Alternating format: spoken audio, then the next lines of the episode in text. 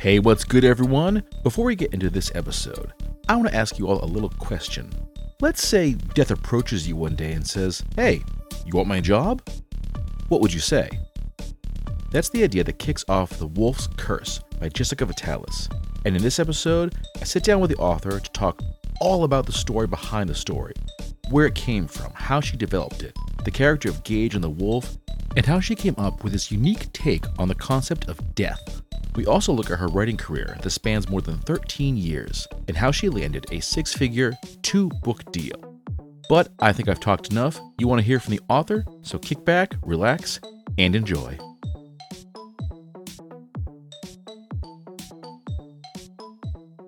In this episode, we are talking about the recently released book, The Wolf's Curse, available as of September 21st through Greenwillow HarperCollins. And this book, in my opinion, offers a very unique and very human depiction of the Grim Reaper.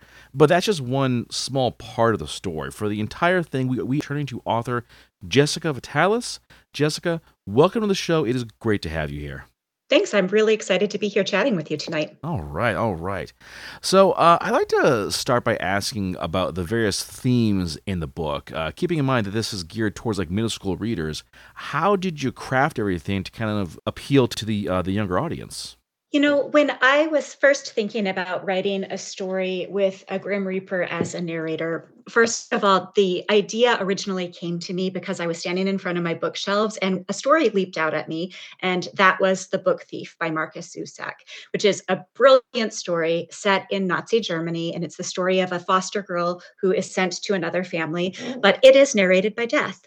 And that's the real brilliance in the story. So I decided that I wanted to try to take that idea, the idea of death as a narrator, and recreate it for the middle grade audience. But as you said, that can be something very, very frightening. So I started to think about how we usually talk about Grim Reapers in society. And we often portray them as something very scary this dark figure shrouded in black cloth and carrying a scythe. And so I decided to start playing with these tropes and turn them on their head. So the first thing that I wanted to do was make my Grim Reaper a female. And then I thought, well, if I if I'm really going to capture the middle grade audience, why don't I make it an animal rather than this human like character. And so I started playing around with different animals. And first I thought maybe my Grim Reaper would be a crow, but there were a few problems with crows. One, crows are black, and I think that perpetuates some of the harmful tropes and stereotypes that I was wanting to stay away from. The other problem, from a purely craft perspective, is that crows can fly. So if you're writing a story and your Grim Reaper can just grab this hole and fly away, that doesn't really lend itself to much creative content in terms of conflict. So then I knew that it was going to have to be some type of four legged animal. And the wolf was just the one that jumped out at me. And as soon as I thought of it, I just knew that it was going to be the way to go. The problem that I had was that my story is set in sort of French inspired country. And I wanted my wolf to be white, but the only white wolves are Arctic wolves. And that obviously is not going to work in a French inspired country. So I had to invent a great white wolf. So I created all sorts of problems for myself. But at the end of the day, I'm really happy with what came out of it. And I do think that it's you know, it is something that's accessible for middle grade readers, but what I'm hearing back from older readers is that there's themes that really resonate with people of all ages in this story. Uh, such as? The death and grief, but also the hope and healing that comes along with it. Okay. And I definitely think, uh, uh, from what I've read, and I'm only like a couple chapters into it, that in terms of, of, like the writing style, it's not really like a kid book. Like the writing is very, very mature. It's a great story, and I love the narration from the point of view of death. Mm-hmm. And Death is a snarky person. wow, I am, which I I absolutely love. I absolutely love that the snark. I love the humor. I love the very like honesty of it. You know, like Death is tired. De- Death is more like seven hundred years old. The Great White Wolf was a person before they were kind of. Sounds like they were kind of like suckered into taking on the mantle of death. And now they're looking for someone to basically take their place because they're tired and they want to you know go on to like what's next or go back to being a human. And so they eyed this 12 uh, year old named Gauge who has the unique ability to actually see death. No one else can. I think there's like two other people can can see death. That whole thing actually makes Gauge almost like a pariah in his own society because he happens to see death and then like the i think like the mistress of the community leader dies. So everyone sees him as being like cursed or what have you. But it seems like Death's ploy is to take Gauge's grandfather and basically okay, I will let your, you know, you know, grandpa go, but you gotta take my place. Yeah, that's the gist of it. I mean, so well, I don't want to give away any spoilers, but basically the wolf is waiting around for the chance for Gauge to really need her and to try to earn her trust. But you mentioned earlier the snarky voice of the wolf, and that's something that was really important to me because again, I didn't want, I wanted to make this book fun. And so, how do you take a story that's about death and that's about grief and somehow make it still enjoyable? So, part of that is diving into the fantasy world. Part of that is really getting into how death feels about her position. And so, that was one of the first questions I asked myself was, okay, well, if death is going to be my narrator, how does she feel about this job? well, being death probably really sucks. Like that really can't be a lot of fun, right? Am I allowed to say that? uh, but yeah, so so that's where I was coming from. Is you know she's who would want this job? Of course she's tired and she's miserable, and she, as you said, I don't want to give too much away, but she was tricked into it, and so she really needs this boy because he's the only one alive who can see her, and and therefore he's the only one alive who can take her place. Mm-hmm. How did you go about crafting the character in terms of Death's personality? That is an interesting question. So I sat down to write this story. The first thing that I wanted to do was just some craft writing, some brainstorming to see if a voice popped out at me. I actually wrote an entire first draft of this story, I should say, and I threw it out. So I wrote the first draft in about 30 days and I sent it off to a beta reader. And my beta reader said, you know, the story's fine. Technically, there's not anything wrong with it. The writing is literary and it's pretty. But you wrote this entire story with death as the narrator, and there's no death in your book, and there are no themes. And I just don't think it's going to resonate with the reader. Obviously, not what I wanted to hear, but she was completely right. So I threw the entire manuscript out and I started over. And one of the things that I knew was that I had to find a voice to tell the story. Yes, Death was the narrator in the first draft, but it was this very generic, just sort of authority figure telling you this very boring story. So I sat down to do some brainstorming. And the first thing that happened was the wolf's voice came to me in the form of the prologue. That's actually the prologue in the published story. That's almost exactly what came to me. And the minute the wolf's voice popped into my head, it was no longer my story. I don't feel like I really had any choice at all. At that point, I was just typing as fast as I could to keep up with where the wolf was taking me next. And so, as far as the wolf's voice, I mean, she probably has quite a bit more of my snark than I would like to admit. people always ask like which character are you the most invested in I, I i, say that i'm one third Gauge who's a very sweet innocent naive boy and then he has a sidekick Roux who's this very practical no nonsense character so i'm one third of each of them and i'm definitely at least a third wolf with the snark Good to know these things. Good to know. Yeah, yeah. So, how long would you say you had to spend building the world of the Wolf's Curse before you were uh, like, okay, now we're going to actually get into writing this thing?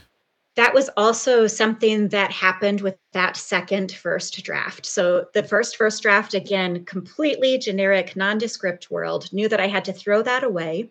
So I stepped back and I started thinking about what kind of world I wanted to create. And I had been an exchange student in high school. I lived in a very small fishing village on the northern coast of Germany in the Baltic Sea. And I had always wanted to write a story set in a fishing village, but at the same time I had just vacationed in France and I was just a little bit obsessed with all things French. So I decided to combine the two. And so once I had my French inspired fishing village, I decided that this draft was going to be this historical novel, sort of maybe quasi, not quite medieval, not quite Renaissance, but something in that territory. Of course, it's fantasy, so I didn't have to be too specific. And then I started to think about if you live in a medieval fishing village and you don't have access to all of the science and all of the tools that we have, what do you think about the world around you? And particularly, what do you think about death and grief? So, for instance, if they're staring out at the ocean every day, when you look at large bodies of water, oftentimes you can't really tell where the water ends and the sky begins. So, to me, it would make logical sense that they believe that there's actually a sea in the sky. And so, when they look up at the stars at night, they're thinking that those are lanterns lit by their loved ones as they travel up to the sea in the sky to sail into eternity. So, the world building really came naturally as I wrote my story. As soon as I figured out the setting, the world building just kind of came to me. And I really just did enough research to keep myself from getting into too much trouble in terms of, you know, putting things into this historical time period that absolutely couldn't have been there. I feel like research is the best slash worst part of like writing a book because on one hand it's just fun you can be like oh this i didn't know and that and this and that the bad part yeah. comes when you realize oh i spent like three months researching this thing i should probably write eventually yeah, exactly. And and so much of it doesn't go into your book. So I actually spent more time researching death and grief rituals than probably anything else because I knew again I wanted to write this fun fantasy. I did not want to write about realistic death and grief rituals, but I didn't really know what that would look like when I started. So I just sat down at the computer and started googling death and grief and there are just all sorts of fascinating ways that we as human beings process death and the afterlife. Um, but I knew that I couldn't use any of that because that would be appropriating somebody else's culture, which is something I definitely wanted to stay away from. But what it did is open my mind to the idea that there are all these different ways. And, and that's when I got the idea to just really dig deep into the world they were in and start to put myself in their shoes and think about how they might organically come up with some ideas about death and the afterlife based on their world. Okay. This next question is a touch political, but I am curious because you did mention it uh, cultural a cultural appropriation. Why did you want to avoid uh, going into that area? It's just something that I'm hyper aware of right now. I think um, for so long, other communities and other cultures have had their cultures appropriated by white writers, and um, that's just not something that I'm willing to do. So for me, it just was something to stay away from, and then I'm always trying to make sure that I'm not stealing other people's ideas and using them for my own benefit. Okay, all right. Uh, changing death from a male to female character, how would you say that changes the overall personality of death? That's a really good question. I mean, I suppose it made death a little bit more like me as a woman and as a mother. And I think that probably comes through in the story. Now that you've asked it, I don't know that I ever realized that until this very moment, but I think maybe that's where some of Death's backstory comes from. And I don't want to talk too much about that because it does it does give things away, but it probably just allowed me to access her humanity in a way that I may not have been able to do if I had kept her a male character. Okay. All right. Um, now, this book is uh, your debut novel, and Correct. again uh, released uh, through Greenwillow HarperCollins, uh, certainly a very, very big name in the publishing world. And mm-hmm. you uh, you have landed a two book, six figure deal with a story. That's huge for for debut writers. Um, right. When you were pitching this, did you have any expectations as to the results?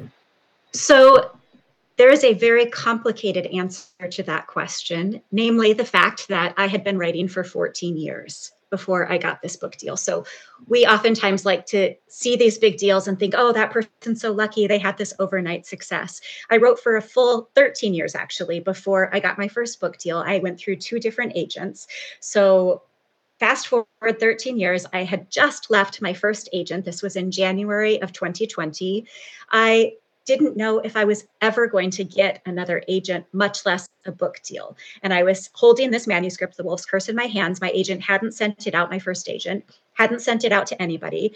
And so I really didn't know what to expect. I knew that I loved this manuscript more than anything else I had ever written. So I had that going for me. And I knew that after having written six books, it may not sell.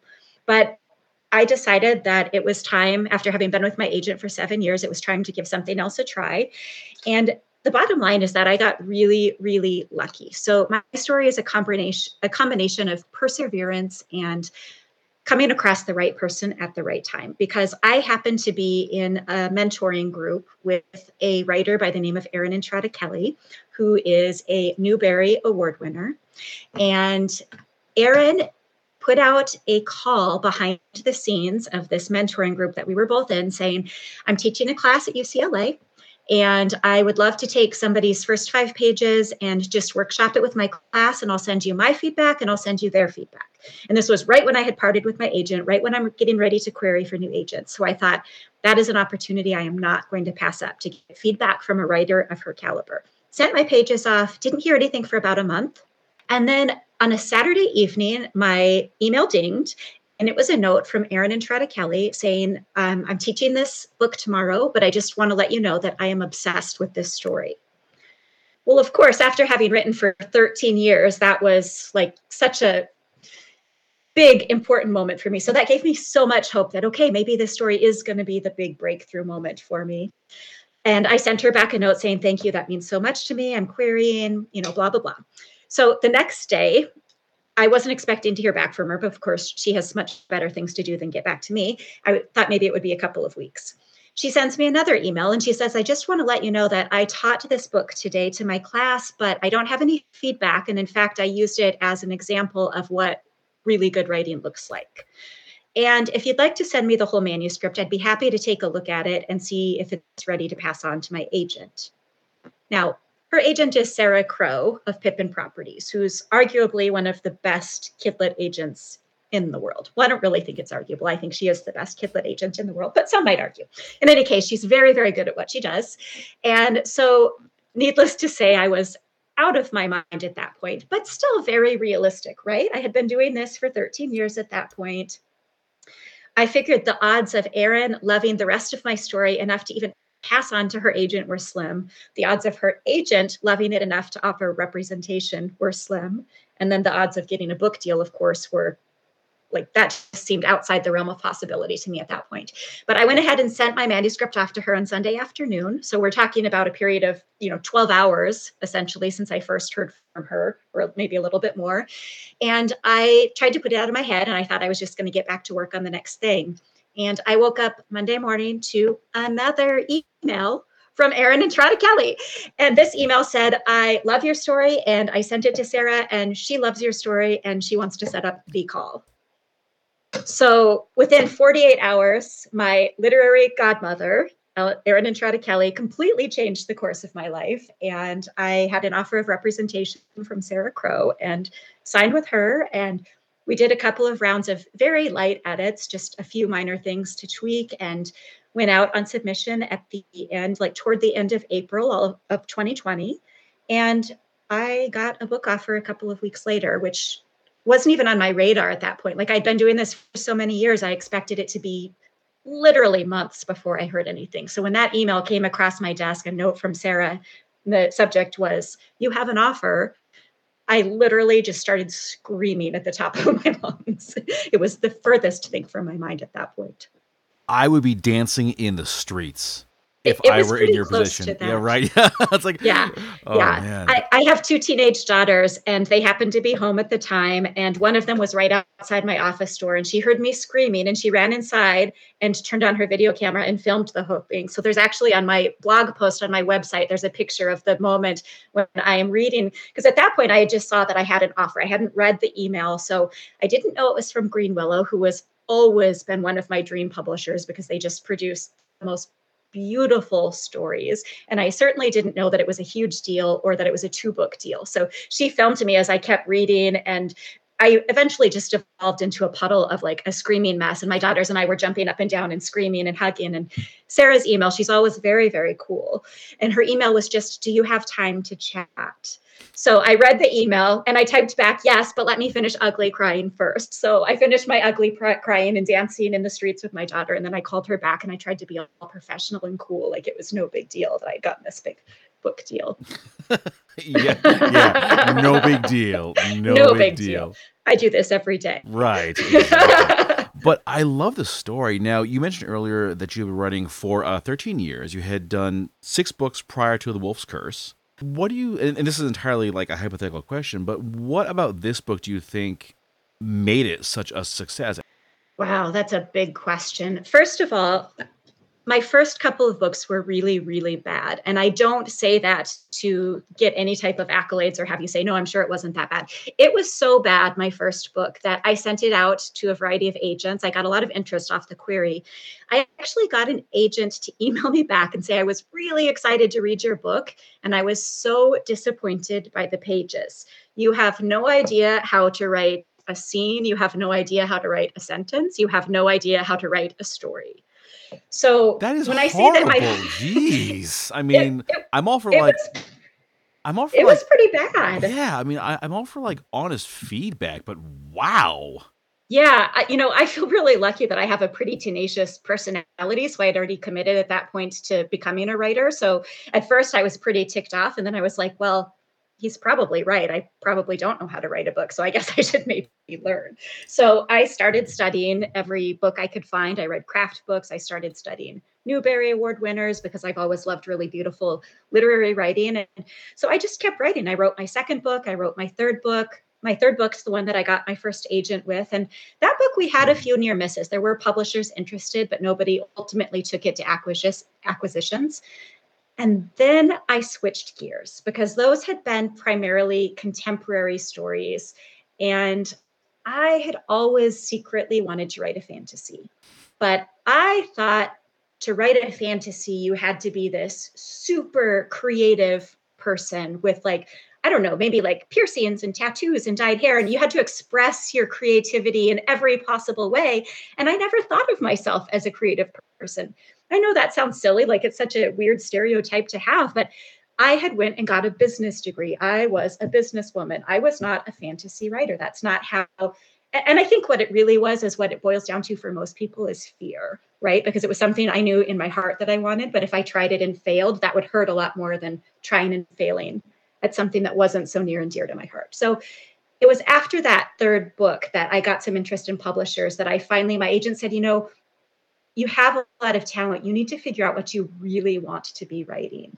So I tried writing a fantasy. I had this idea for The Wolf's Curse, but I think I knew instinctively that I wasn't ready to write it yet. So I went off and I wrote another fantasy and I cut my teeth on learning how to do world building and learning how to write a fantasy story, which is in some ways a different skill set than writing contemporary or realistic stories. And so what makes The Wolf's Curse special, I think, is number one just that i finally felt really confident in my writing skills. I felt like i was knew what i was doing to the extent that you can ever really know what you're doing when you're starting a new book because all of them are different.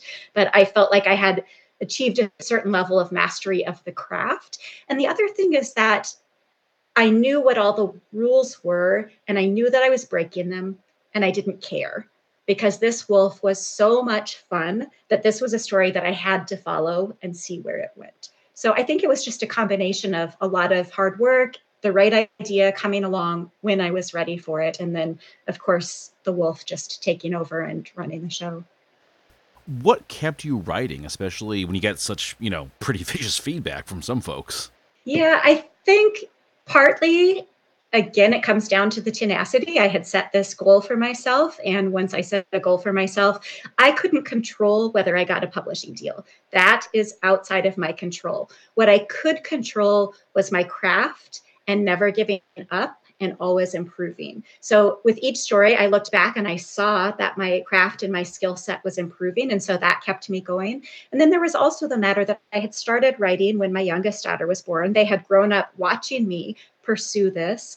And I couldn't just walk away and say, Mommy decided to give up. That just was never an option for me. That's not an example that I would set for my girls. So giving up, you know, of course, there were times where I was like, why am I doing this? But deep inside, it never was a serious option for me to walk away.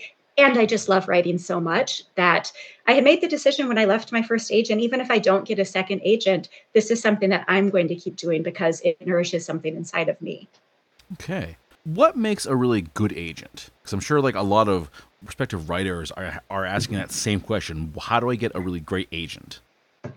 Yeah, I think what makes a great agent can differ for a lot of people. I mean, my first agent was a great agent. She and I are still friends.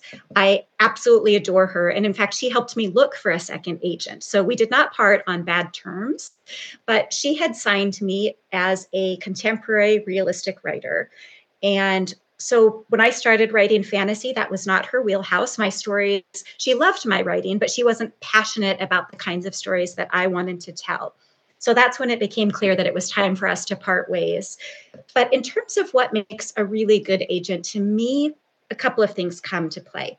One is your industry contacts. And that doesn't mean that you have to be an old veteran agent because I think there are some very young, very new, very hungry agents that are really, really good. But you have to have good mentoring and you have to be with an agency that is established and has good contacts. And you have to have good instincts. So, an agent who can give feedback. Some people need a really editorial agent that gives really detailed feedback. Some people just need an agent that can say, like, yeah, this generally works.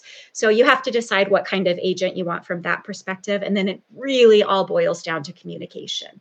You have to trust that your agent is going to respond to you, that they have your back, that they're going to be honest with you. And I think if you have all of those elements together, then it can be a really perfect fit. But what is one perfect agent for one person isn't necessarily the perfect agent for somebody else. Okay. Working with Erin and Sara, you mentioned that they didn't have a ton of edits to make. They more or less liked uh, what you had. But were they able to offer you any key advice or feedback that you think really strengthened the book or strengthened you as a writer? So, Erin didn't offer me any feedback at all. She literally just passed my manuscript on to Sara as is. Sara's feedback was gosh, I'm trying to think. I mean, it was really minor. It was just a tiny little bit more of wanting to understand my main character, Gauge's backstory. So I had to add a couple of paragraphs of that. And then I think what Sarah really brought to the table in terms of the story was there are footnotes in my story, and there are also parentheticals in my story. So the wolf directly addresses the reader. And when I wrote the very first draft, almost everything that is now parentheticals in the text was footnotes. And so Sara pointed out that a lot of editors read on e readers. They're probably going to miss the footnotes if they show up at all a lot of readers tend to skip footnotes. And so she suggested that I put as many of those footnotes up in the text as I could. So we ended up with just a handful of footnotes, and almost everything went up into the text. And that really changed the flow of the story and I think how the reader experiences the story for the better. Being signed to a book deal, obviously, this is every writer's dream. You know, some just um, uh, self publish, but you get to sign a deal with one of the biggest names out there six figures, two books. I was curious what are some of the I guess like obligations or rules with a deal like this that you'll be uh, sticking to. Yeah. So the biggest thing that changes when you have a publication deal is that your time never belong never again belongs to you. So that's something that you don't think about. I worked for 14 years. I wrote when I wanted to write. When I had family obligations or vacations or anything else that came up, I just didn't write and I didn't worry about it. And I got back to it when I could. As soon as you have a publishing deal, there are dates put into the contracts and you have to execute on those dates. And if you want to get a paycheck anyway. And um, so what happens is an editor, you have your book, and that's the most important thing, you know, arguably in the world or certainly in your publishing journey to you. But an editor has dozens of books that they're working on. They're working on several titles a year, they're working over multiple years. They have to juggle all of that. So they don't really care if you have a family vacation scheduled in August, if that's when they need your developmental edits back. So that happened to me this August. I would I told Martha months in advance, my editor, that I had a family vacation scheduled and it would be great if we could get revisions done around that my revisions were due in the middle of my family vacation. That's just the way it was. And because we're on such a tight schedule in terms of when the books come out, pushing it really wasn't much of an option. My second book, the second round of developmental edits, was actually due last Monday. My first book came out Tuesday. So I was doing all of the marketing and everything that goes into launching a book, and I was doing revisions on my second book all at the same time. So that to me has been the biggest biggest change in terms of being other under contract is just you literally it doesn't matter what you have on your schedule. When you get your past pages and you're given 48 hours you literally have 48 hours to turn them around. And if you have a full-time job or you have other things on your plate make it work. Wow. And yeah. how are you at deadlines? I'm really good at deadlines. I mean it's probably that whole mba thing right? Like i i love to have a deadline and and know what I have to get done. And I'm pretty good at pacing myself and figuring out. I'm also a very fast worker. So I think that really helps. That comes from the years of experience, right? And also the self confidence, because what I see in a lot of the writers I mentor is that sometimes they get paralyzed with fear, the sense of what if I can't do it. But I've written so many books and done so many revisions at this point that I know that there's really nothing you can throw at me that I can't figure out. Okay. How do you sort of like uh, balance the demands of like your contract with family life? Yeah, that's that's always a struggle. I'm really lucky that my girls, first of all, are teenagers, so they don't have the same intense needs as they did when they were toddlers or much younger. That makes life a lot easier. And they're also very supportive of my journey. My husband is very supportive of my journey. So I have had the luxury of just saying, you know, mommy's not available. Or last weekend when I literally had an entire book due and I had, you know, all of these interviews and all of this publicity that I had to do my younger teenage daughter walked up to me to ask me a question, and my older teenage daughter said, Sienna, she's not mommying this weekend. so, I mean, they know that I'm here, of course, if they really need me, but I'm very lucky that they kind of are letting me do my thing at this point. Okay. Let's talk about release day. Mm-hmm. So, um, September uh, 21st, uh, so about yeah. a week before we're doing this interview, the book is out there. Now, I have heard people react to release day in a number of ways. Some are all about it, others want to run away from it screaming. How were you on release day and what did you have like lined up in terms of appearances or interviews? So the vast majority of my publicity I was finished with the day before release. So my release date, okay, well, this is a funny story. I haven't shared this with anybody yet. What actually happened, true story of my release date. I got up very, very early that morning thinking that I was going to have a very nice cup of tea out on my back porch. And that's how I was going to start my day before all of the busyness of PR started. However, I have a very, very naughty cat. And my cat, for the first time ever, peed on my couch. So I got up to go downstairs and have my cup of tea and instead had an enormous mess to deal with. So that is the true story behind Jessica's launch day. And um, mostly I made my husband deal with that. But for the rest of the day, I went to a couple of bookstores and I did sign ins. My husband and I went out to lunch, and then I had my release party. It was a virtual release party that evening with Erin Entrada Kelly. She agreed to host it. So we had this fantastic conversation. And I had a bottle of champagne that I was planning to pop afterward. But right before my virtual release, the cat peed on the couch again for the second time on the day of my release. Hasn't done it since, mind you. This was just special for my launch date. Um, so I was so over the world by the time I was done with that virtual conversation that I went to bed and just didn't even bother with the champagne. So I don't know. Does that make it a great release date or it was just weird? It was like a balancing a lot of different things and just mostly so much relief to have it out there and out of my hands because everything prior to that point was on me. And now it's really on the readers for them to read it, for them to hopefully enjoy it, for them to share. I have done what I can and put the story out into the world. How does it feel to see this on the bookshelves? So cool.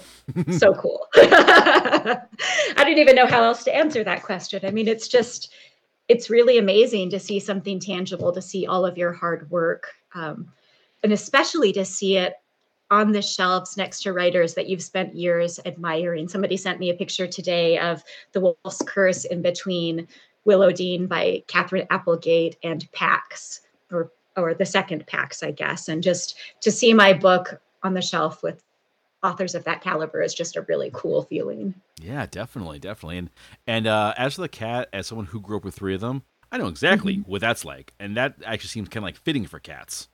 Yeah, yeah. I mean, it is. I guess I maybe should have expected it, but really on my launch day. Of course, on your on your on your launch right. date. It's really. his gift to me. It's really all about him, right? Hey, cats yeah. are cats are always plotting your downfall. I think that's an, a, a fact we've all accepted. Cats are always plotting your downfall, yeah. and could have been a lot worse. I mean, that's true, and I love him so much that I will forgive him, but really? Really? Yeah. Now you talked about doing some book signings and doing uh, the virtual the um, the virtual launch party. We're now in an, in an era where things like book festivals are starting to return. Do you have a tour planned or is it still too kind of up in the air with you know covid and the delta variant yeah. So HarperCollins isn't sponsoring any in person activities through the rest of the year. And they still, as far as I know, haven't decided what next year is going to look like. So I am this week doing a virtual school visit tour. So I have, I don't know, I can't remember the exact number, but somewhere around 10 school visits this week that I'm doing. And for now, that's just going to have to be it. I have some panels, like I'll be visiting with NCTE in October, but so far everything is virtual. So I'm hoping when book two comes out next year, I'll finally get the chance to do a proper tour. Oh, definitely, definitely. Are there any big uh, festivals or book expos in your area that you're looking to check out? None that I am signed up for at the moment. Mm-hmm. So I'm in Toronto and there are some Toronto book festivals, but none that I'm going to be at. Oh, okay. All right. Yeah. Any that you would like to be at? I mean, I would love to do the Toronto Book Festival. Yeah. I don't think that they do a lot of children's books, but I have been sort of whispering in my editor's ear that if there's any way to squeeze me in in a future year, I would very much like that. I like that. It's like just if, you know if it's possible, if we can do yeah. this, you know, make it happen. I'm in please. the area, right? Yeah, yeah. yeah. Very cool. Now, are you the type to uh, to head out to the uh, the expos? Not very much, mostly just because my time and efforts have been spent working on craft and writing. So at some point, I would like to do that, but probably once the children are out of the house and maybe I have a few books under my belt. I want to uh, jump back a little bit more towards uh, the characters and the world of this story. Now, uh, Gauge is a uh, is what's referred to as a voyant. He is able to see death, and I like the story where like death has only encountered two other people who uh, who can do this. Death approaches them both, says, "You want to be death." One says no, the other dies, ironically and uh, Gauge is the last like on the list. But tell me about Gauge's being a voyant, how this kind of impacts his life, especially where he's only twelve. Yeah, he first, well, he started seeing the wolf when he was very, very young. And as you mentioned earlier, almost right away, he spots the wolf while he's in his grandpapa's shop because his grandpapa is a woodworker and he does a lot of carpentry for the entire city. And the Lord Mayor Vulpine happens to be in the shop at the moment. Gauge looks out the door and spots the wolf and he yells, Wolf. And so he's accused of being a voyant, and Lord Mayor Vulpine's wife happens to die that evening. And the mythology in this village is that if you spot a great white wolf, it means death is nearby. So they, of course, blame the death on Gauge. And unfortunately, Lord Mayor Volpine sends somebody to take Gauge away, and um, his grandpapa prevents that from happening. But as a result, Gauge has to spend the rest of his life hiding at the back of his grandpapa's shop. So he's a very sheltered boy. His grandpapa's very kind, very loving, very smart and wise. But this is a boy who has not had a lot of human interaction for several years. So he's the boy who cries wolf, but for real this time. Exactly. Yeah funny story about that, i'm glad that you mentioned that because my so here's the thing. I didn't actually know that i was writing a twist on the boy who cries wolf which i know sounds funny because clearly my story is a twist on the boy who cries wolf but it didn't even occur to me while i was writing the story. And i was talking with Sara and she was asking me we were just talking about how to pitch this story to editors. And she said well yeah you know you have to lead with the boy who cries wolf. And i remember just my complete and utter shock that I'd written an entire novel that was a spin on The Boy Who Cries Wolf, and somebody else had to tell me that. But I think sometimes that's the power of reading so much and the power of sort of mythology that weaves itself into us as writers, that we always have that to draw from, even if we don't know sometimes that that's what we're doing sometimes it really does take that uh, that like outside perspective to say, hey, wait a minute, this is what your book's actually about. And you realize, oh, geez, it is. Yeah, yeah, exactly. Well, and it's exactly like my first beta reader saying, "Yeah, you know, your book actually has to be about death, right? It's you know, it's not just this fun adventure." It's like, "Oh man, I didn't want to write about death, but yeah, okay, fine." One of the things that I've, I've really dug with what I've read so far in the book is the way that you write. You are very good at really great dialogue and descriptions and narration. At one point, it's one line. This is from the first chapter the wolf says that death sm- uh, smells like black licorice and tobacco, which I gotta think if death is gonna smell like anything, it's definitely that. But um, did you do a lot of like back and forth when they uh, when it came to some of the descriptions and some of like exact wording of the dialogue? Not too much, no. Um, I feel really lucky with this story. I mean, my edits overall, certainly the entire book I went over many, many, many times, but for the most part, this book came to me sort of fully formed. And I heard another writer many years ago at a conference say that had happened to her with a book. And she said, You only get that once in your life. And now I'm really, really panicked because if this was it, if that was my only full formed book, that means I have to go back to the struggle of writing all of my other stories. But no, the the sensory descriptions really just came to me again i almost felt like the wolf was gifting me this experience of what it's like to be a wolf and so i didn't spend too much time really quizing over what what those one line that made, made me laugh and it probably shouldn't have is grandpapa's last words stay away from the wolf which poor Gauge has been seeing since he was a child. It's like, well, a little late for that, uh, Grandpa, but I'll do what I can. Yeah, I mean, that was just a way of injecting some tension into the book, right? Because otherwise, this poor boy is left to his own devices when he loses his grandpapa. I don't think that's really a spoiler since it happens very early in the story. So he had to have some reason not to trust this wolf. And at that point, he didn't know why his grandpapa would even know of the wolf's existence because presumably his grandpapa couldn't see the wolf. So that was a way of injecting a little bit of tension. But yeah, I'm glad to hear that it made you laugh because it is that that's the fun part about this story. All those little one-liners that are kind of just slipped in there. I think one of my favorite lines is the part where the great white wolf talks about how ridiculous it is to carry a rabbit's foot for good luck when of course you're carrying a dead rabbit's foot to protect you from death. Irony. So, I like that. Yeah, yeah. If it's not too much of a spoiler, how do Gauge and the wolf get along? Well, their relationship is very antagonistic because all Gauge knows really is that his grandpapa wanted him to stay away from the wolf. He doesn't know why. He doesn't know why the wolf is hanging around, why the wolf is continually stalking him. He just wants it to stop. And of course, the wolf is responsible for all of the misery in his life, for the fact that he wasn't able to work in the shop with his grandpapa and that he was alienated from the villagers. So he has a lot of really deep seated animosity toward this wolf. And of course, the wolf is frustrated because she doesn't understand why, now that this boy has been orphaned and is alone and has nobody else, clearly, if he would just listen to her, all of his problems could be solved. yeah, I'm thinking not quite so much, but it's a yeah, good it, yeah. it, it's a good sales pitch. I like that. yeah, yeah. Um, why choose the wolf to be the narrator for the story? I really liked that perspective for me, it couldn't have been any other way simply because of how I approached the story, because the premise was always to write a story with death as the narrator. So it never even occurred to me. In fact, I didn't know until after that second draft was written that the wolf wasn't the main character. In my head, writing the draft, she was always the main character. And it wasn't until I started doing revisions that I went, oh, wait a minute. Gauge is actually my main character. Oh, okay. I need to think about how I switch things up then because yeah, he's he's my guy. Gauge's kind of role in a story is a hero or something else? That's a really good question.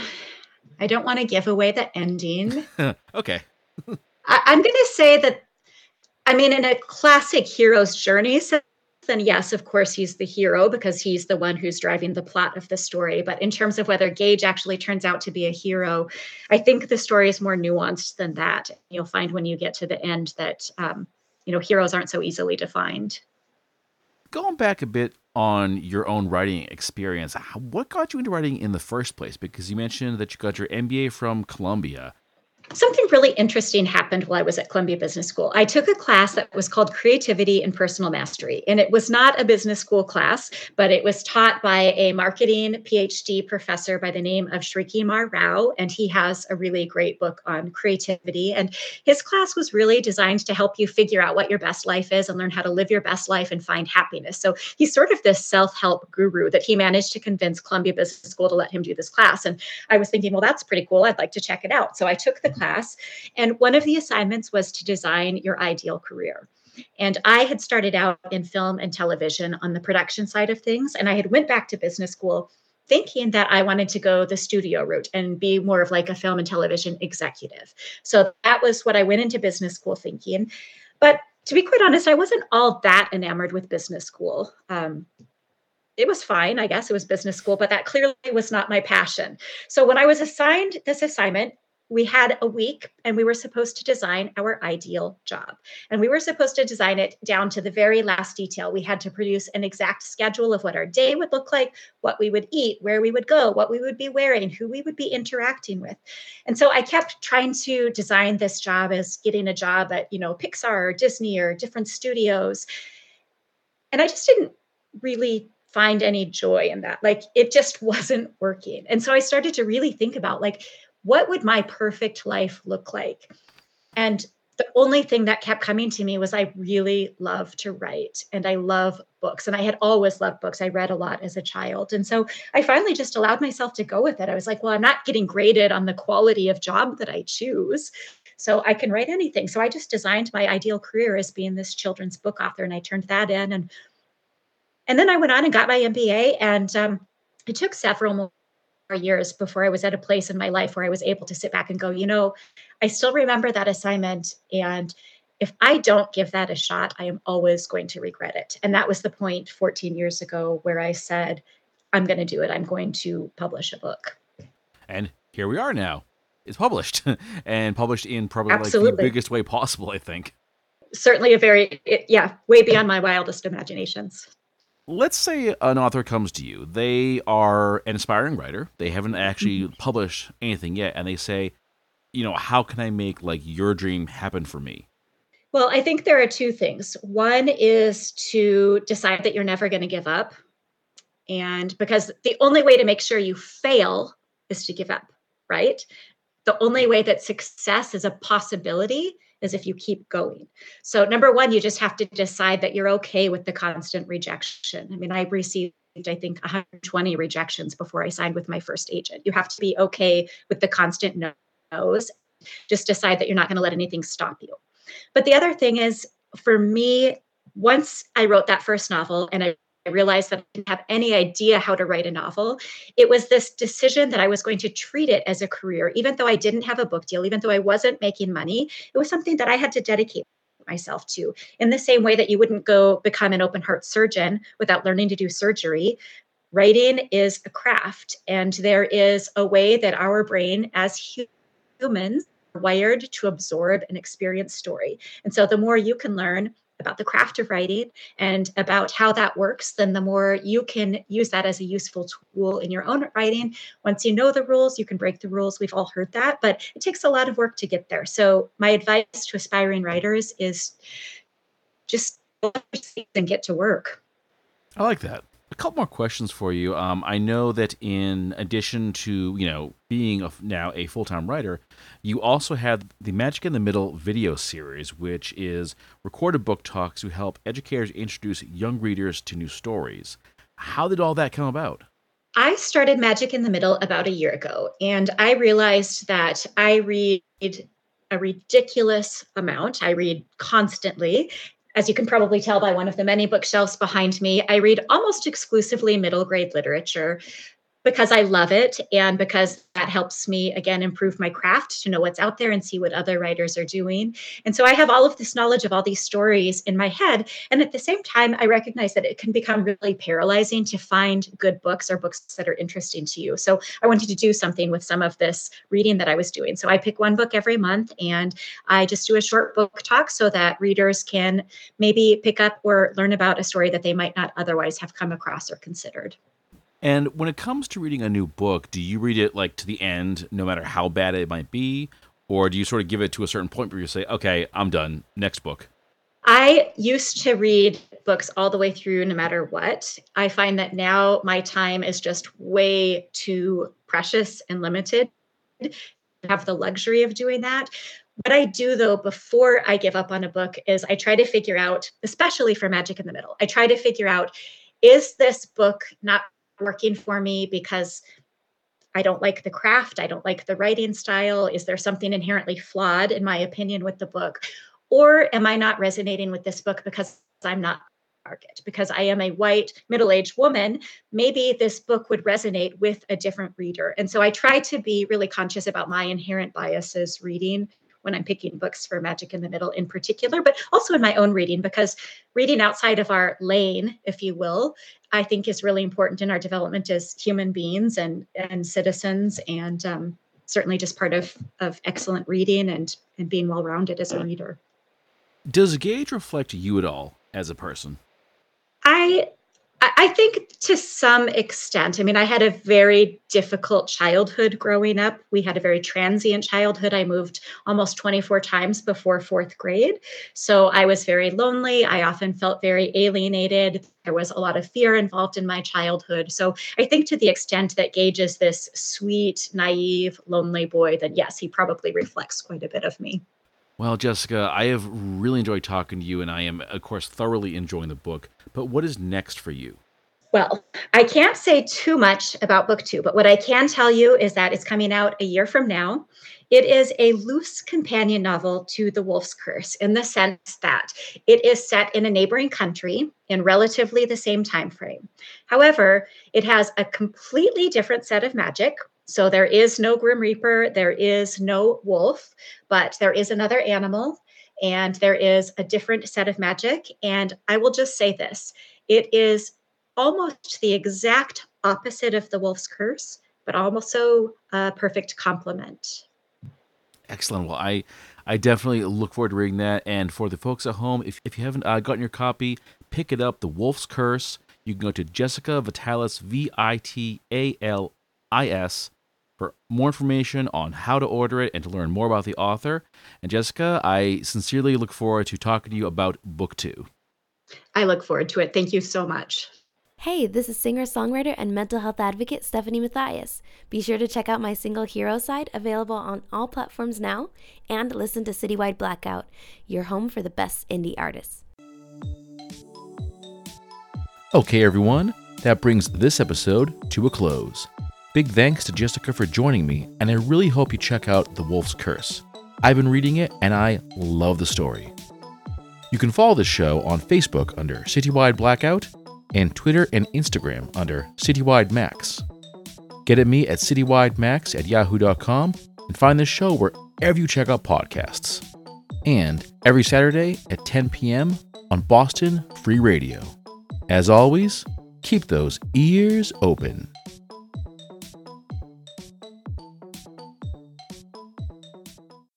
Picture this. You finished your first book and nailed it. The plot, the characters, all the twists and turns. This one's a winner, and all you need is the right cover. If you've got my art skills, this is the part where panic usually sets in. Enter the cover villain, hero to writers everywhere. Founded by noted author Remy Flagg, Cover Villain focuses on composite image covers for science fiction and fantasy writers. Give them the details, and they'll craft a cover using popular trends that everyone will want to see. But wait, you say, I've got ideas of my own. No problem, as Cover Villain loves a good collaboration. As they say, our goal is to put a little villain in every cover we make. Want to know more? Then head to covervillain.com and follow them on Facebook and Instagram.